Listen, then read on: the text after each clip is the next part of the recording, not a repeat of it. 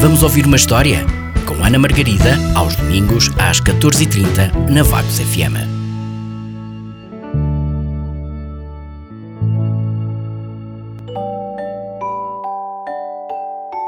Vamos ouvir uma história? Esta semana a história escolhida é A Viagem, do livro de contos de ratinhos, escrito e ilustrado por Arnold Lobel, da editora Calandraca. Era uma vez um rato que queria visitar a sua mãe. Assim, comprou um carro e dirigiu-se à casa da sua mãe.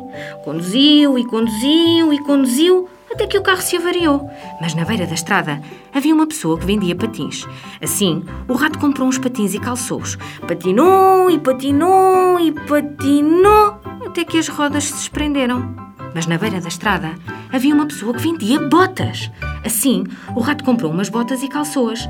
Andou e andou e andou até que as botas se romperam. Mas na beira da estrada havia uma pessoa que vendia sapatos de ténis.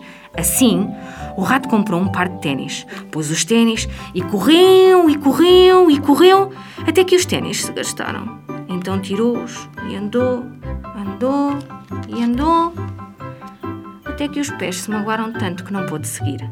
Mas na beira do caminho havia uma pessoa que vendia pés.